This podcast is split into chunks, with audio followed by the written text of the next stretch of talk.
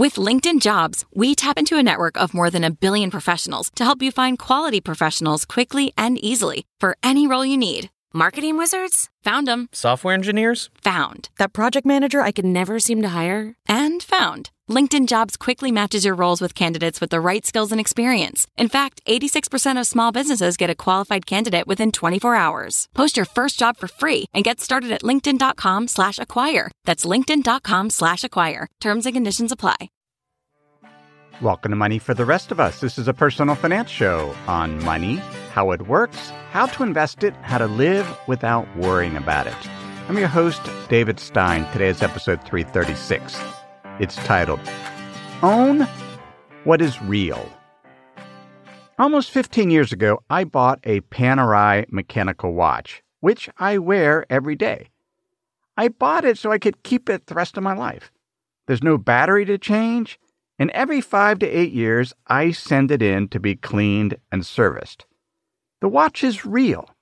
It's physical. It's beautifully made. It has scratches, nicks, patina. It had been eight years since I had it serviced. It was still working fine, but I decided to send it in to Panerai to service the movement, the gears that make the watch work. I took it to UPS I insured the package. I sent it today. That was last Thursday. It was supposed to arrive on Saturday. Then they said it was supposed to arrive on Monday, yesterday. Today it's Tuesday. The package has been in Goodyear, Arizona the entire time. I don't know if the watch has been lost, stolen. I went on the website. It now says it will arrive on Wednesday. I'm a little concerned. I like my watch. I tried calling UPS. For 10 minutes, I went back and forth through different automated voice assistants. No one would ever pick up the phone. All I wanted was to talk to a real person, somebody that would have a sense of empathy regarding my situation. Not that they would be able to solve it, but just to listen. Last Saturday, I decided that I wanted to get a second watch so that I could have a watch to wear when my other one is being serviced. I went to Oliver Smith Jeweler in Phoenix. I bought a second Panerai, a different model. And this is where it gets interesting. I paid with Bitcoin. Not in the sense I did early this year when I sold Bitcoin, converted it to dollars, and then used it to purchase some replacement windows for our house here in Tucson. No, in this case, I actually paid with Bitcoin. The jeweler emailed me an invoice via Coinbase, which had the Bitcoin address where I needed to send the Bitcoin. I, I copied and pasted the address on my Jaxx Liberty app where I have some Bitcoin stored, and I sent it. About 15 minutes later, the transaction was verified and I walked out with a brand new watch that I paid for with digital currency that has no intrinsic value. Useless digits. Peter L. Bernstein, in his book The Power of Gold, mentioned that the best forms of money are rare, useless things that are easily divisible, they're fungible. He wrote, Seen from the perspective of uselessness, the electronic blips on computer screens that comprise most of the money in the modern world are the best form of money. We have no other use for them. They are readily recognizable as money. They weigh a lot less than gold or even paper. They are easily transferable. They can be broken down into any amount we choose, from a penny to trillions of dollars and even beyond. They are as durable as we wish them to be, and they have a kind of magic that commands our respect. It felt kind of magical to pay for a watch with Bitcoin. Didn't even seem real. Dollars and cryptocurrencies have some similarities. The Internal Revenue Service writes that virtual currency, cryptocurrencies, is a digital representation of value that functions as a medium of exchange, a unit of account, and or a store of value. That's the definition of money. A medium of exchange, a unit of account, a store of value. The IRS is saying virtual currency is a form of money. But they go on. In some environments, it operates like, quote, real currency. What is it that they define as real? In this case, real currency for them is currency that is legal tender. The Coinage Act of 1965 in the U.S. states that legal tender is United States coins and currency, including Federal Reserve notes and circulating notes of Federal Reserve banks and national banks, are legal tender for all debts, public charges, taxes, and dues. The jeweler accepted my Bitcoin. I used it as a medium of exchange. I hold it as a store of value. What I can't do with it is pay taxes. I can't use it to pay off my credit card bill each month. All countries have a legal tender currency. Cryptocurrency is not one of them. Countries can outlaw currencies that are not legal tender. Reuters reported last week that government officials in India are seeking to pass legislation to ban the use of cryptocurrencies.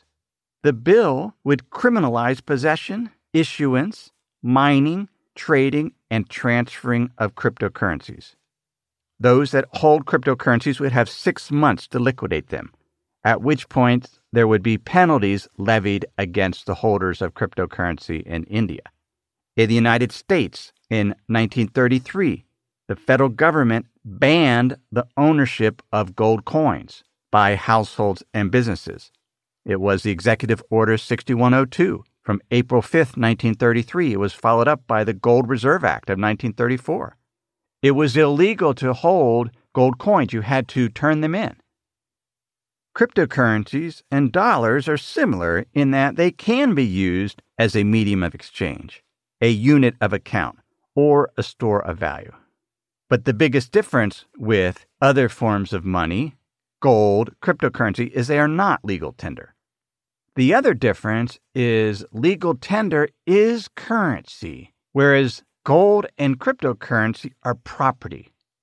The IRS says for federal tax purposes, virtual currency is treated as property, which means even though I paid for the watch with Bitcoin, I have to track the value of Bitcoin that was used for the payment and then track, well, what did I buy that Bitcoin for? Using the legal tender of dollar when I converted dollars into Bitcoin.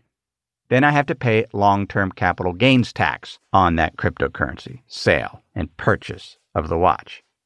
Those are two differences then. Cryptocurrency and gold are not legal tender and they're property. The third difference then is how slow the transaction took.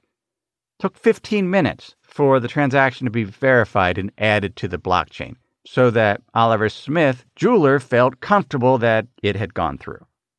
Having a currency designated as legal tender creates some demand for that currency. It's one of the principles of modern monetary theory that the demand to pay taxes gives currency that is legal tender some of its value.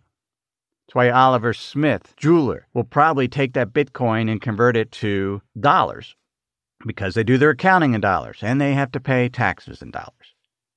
There's another difference between property and currency that serves as legal tender, particularly given the modern version of currency that we use today. There is potentially an unlimited supply of currency, whereas land and gold and cryptocurrency, there's some constraints on that supply. In the case of cryptocurrency, there's an algorithmic constraint there are 18.7 million Bitcoin currently outstanding. That's up about 2% from a year ago. And about 20% of those Bitcoins are lost. Individuals have lost their private key and they can't, or they threw out the hard drive where the Bitcoin was stored. We can look at the value of Bitcoin in dollars, but there are 18.7 million Bitcoin outstanding. They're fungible and at an exchange rate of $55,000, the total value of Bitcoin outstanding in US dollars is, is about $1 trillion. So, about a 2% increase in the amount of Bitcoin outstanding.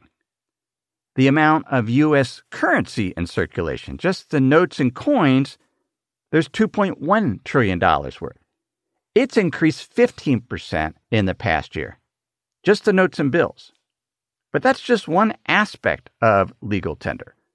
What about checking accounts, savings accounts, money market funds, like we discussed just a few weeks ago in episode 333? Those are also money. We combine currency, checking, savings accounts, money market funds. They are known as M2. It's a monetary aggregate. The value of that, as of January 2021, is about $19.4 trillion, compared with the overall value of Bitcoin of $1 trillion. M2 has increased 26% since the beginning of the pandemic. $4 trillion increase. Now, in, a, in an ideal world, the amount of money the economy needs has to keep up with the supply of goods and services available for sale because it facilitates transactions and liquidity. If there's not enough money, if there's a shortage of money, that can put downward pressure on prices, lead to deflation as households and businesses will, will hoard their money because there's just not enough circulating. There needs to be money flowing through the economy. Between 1980 and 2010, the amount of M2, currency, checking, savings, money market funds, as a percent of U.S. gross domestic product, the monetary value of output in goods and services was between 0.46% and 0.58%. Sometimes it would go up and down, but generally just in that amount. And that facilitated transactions. But then it started to increase and has increased. It was 0.7% at the end of 2019, and now it's close to 0.9%. There is more money out there as a percent of the economy than we've had than we've ever had. It's increased by $4 trillion since the beginning of the pandemic. How is that? Most money is created by banks when they make loans. When a bank makes a loan, it electronically creates a deposit that is put in the borrower's account. It's offset by a loan receivable that the bank puts on its balance sheet. If we look at the growth in bank loans over the past year, they've only increased about $300 billion. There's about $10.4 trillion of bank loans outstanding. Yet the money supply has increased by $4 trillion. U.S. currency in circulation, just the notes and bills, is up about $300 billion. So between bank loans and currency, that's about 600 billion of the $4 trillion increase. Something else is going on here. I suspect you can imagine what it is. From September 2019 through January 2020, the U.S. ran a federal budget deficit of $3.8 trillion. That is the amount of money that it spent above what was taken in in tax revenue. Typically, the Treasury has to sell debt, government bonds to the public to fill that accounting gap, that hole. Investors take their non interest bearing money, dollars, and converts it to an interest bearing asset, the Treasury bond.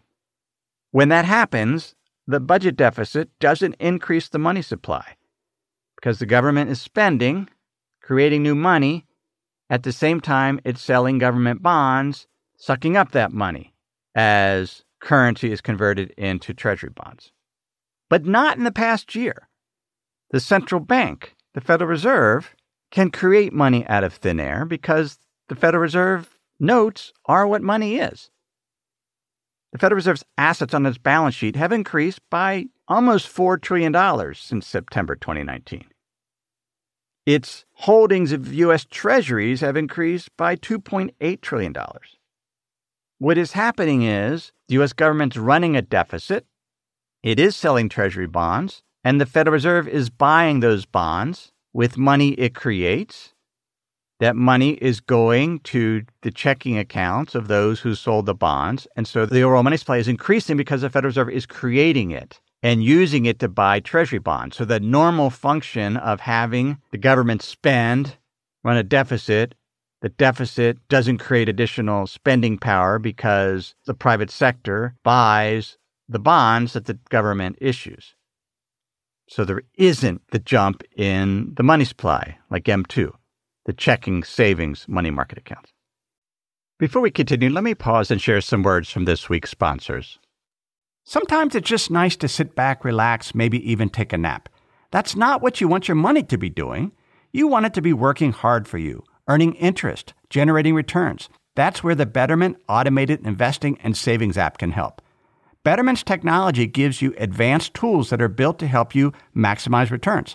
They have diversified portfolios of low cost ETFs that have been constructed by experts, high yield cash accounts where your money can earn 11 times the national average and automated investing technology like automated rebalancing. These tools can help you reach your savings and investing goals. Betterment is a fiduciary. That means it's their job to act in your best interest. They will never recommend an investment or give you guidance unless they believe it will help you reach your financial goals. So visit betterment.com to get started. Learn more about the high yield cash accounts at betterment.com. Investing involves risk, performance not guaranteed Cash reserves offered through Betterment LLC and Betterment Securities. Betterment is not a bank. When you're hiring for your small business, you want to find quality professionals that are right for the role. That's why you have to check out LinkedIn Jobs. LinkedIn Jobs has the tools to help find the right professionals for your team faster and for free.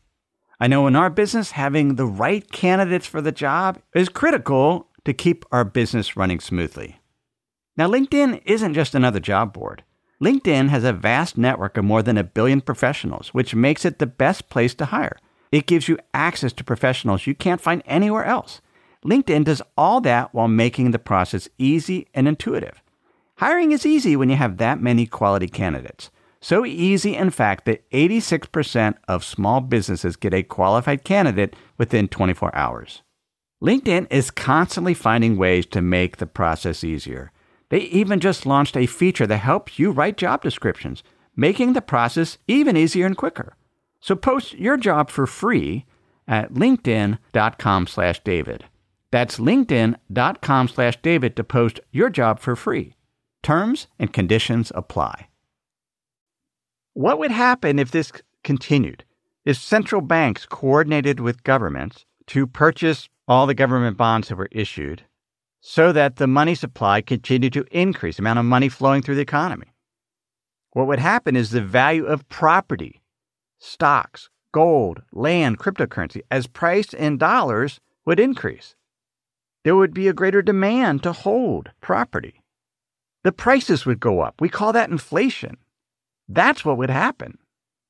If a central bank just always monetized the government's debt, just bought the bonds or didn't even issue bonds, just put money in the government's account.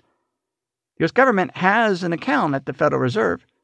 They adjusted the laws a little bit, it could just put the money there.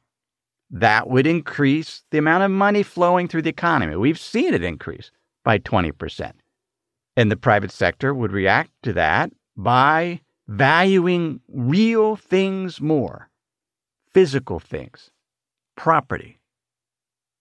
Now, despite the $4 trillion increase in the amount of money, inflation expectations haven't increased that much. Right now, if we look at what's priced into Treasury inflation protection securities, about 2.5% expectation for inflation on an annual basis over the next five years. For the five years after that, the expectation is about 2.1%. There's not been a lot of concern yet. We've seen interest rates go up some this year, but they're by no means pricing in a major inflation. There's been talk about yield curve control, where a central bank will dictate what the interest rate is on government issued debt. Central banks have that power. They can buy as many bonds as they want. The government could dictate how much interest it's willing to pay on its government bonds. But what the government and central banks can't do is control private sector preferences the willingness of the private sector to hold real property instead of money. The more the private sector wants real things, the more the prices increase relative to the legal tender. There's less demand for the money, more for real things. Prices go up. That's inflation. Now, not all government spending is bad, and I'm not saying the stimulus wasn't needed. The Biden administration is looking at a $3 trillion infrastructure plan. Infrastructure spending potentially could increase the productive capacity of the country. Just like if we invest in ourselves through education, our ability to earn income can be increased. If a government invests in areas that increase the ability of the private sector to produce goods and services, then the economy increases, the money supply increases, but we keep that balance between the amount of money and the amount of goods and services. We can't have too much money and we can't have too little money. And one of the roles of central banks is to make sure there's not too little or too much. After the Open Market Committee for the Federal Reserve last week, Fed Chair Jerome Powell shared his thoughts. There doesn't appear to be too much concern regarding inflation right now. We'll see what happens. As investors, we should favor owning physical things property, which would include real estate and land, but it can also include stocks, which are companies that own property, invest in projects, make things, grow their earnings. That's why stocks are such a great investment because you own a percent of a company that is doing real things in the real world, producing, innovating, and those cash flows grow over time. If you own rental real estate, the cash flows can grow over time because as inflation increases, the property holder can raise the rent. We discussed farmland last, last week. If inflation rises, there's a greater demand for commodities that will lead to an increase in farmland. Gold, collectibles, they're real.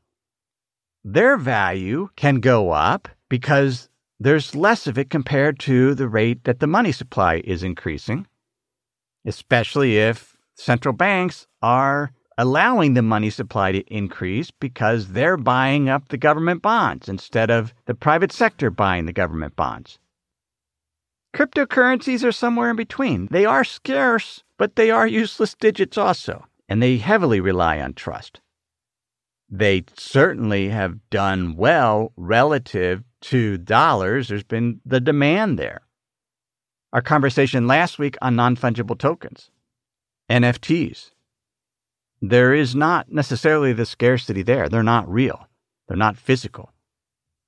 We don't know whether there will be a great inflation. The bond market's not pricing it in.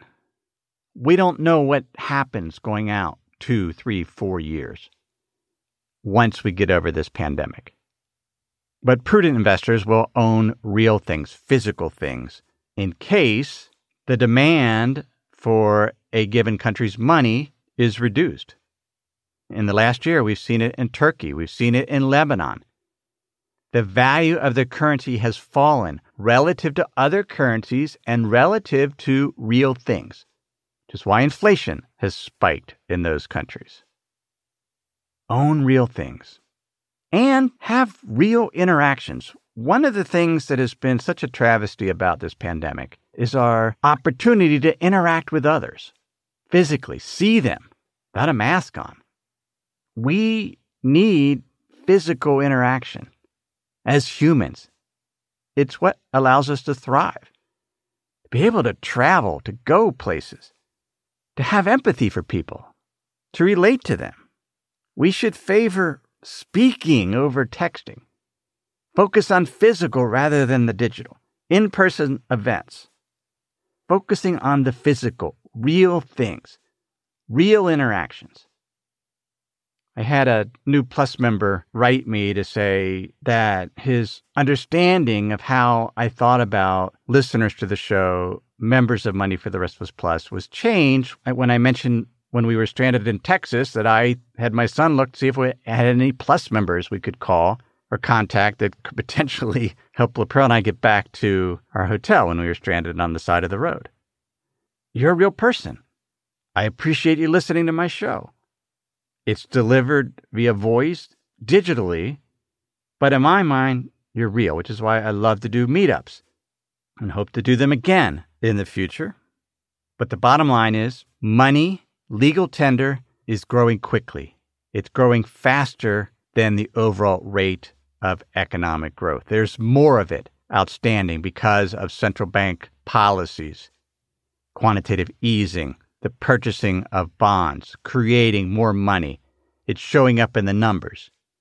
It's not showing up in actual inflation yet because what happens is if there's too much money, you eventually get capacity constraints, which pushes up prices. You get behavior changes. The story of money changes. The narrative changes. People start to worry about inflation. They start to act like inflation is around. They demand higher wages. They want to own physical things rather than the money, and that pushes up prices of those physical things inflation increases. I monitor it every single month on Money for the Rest of Us Plus.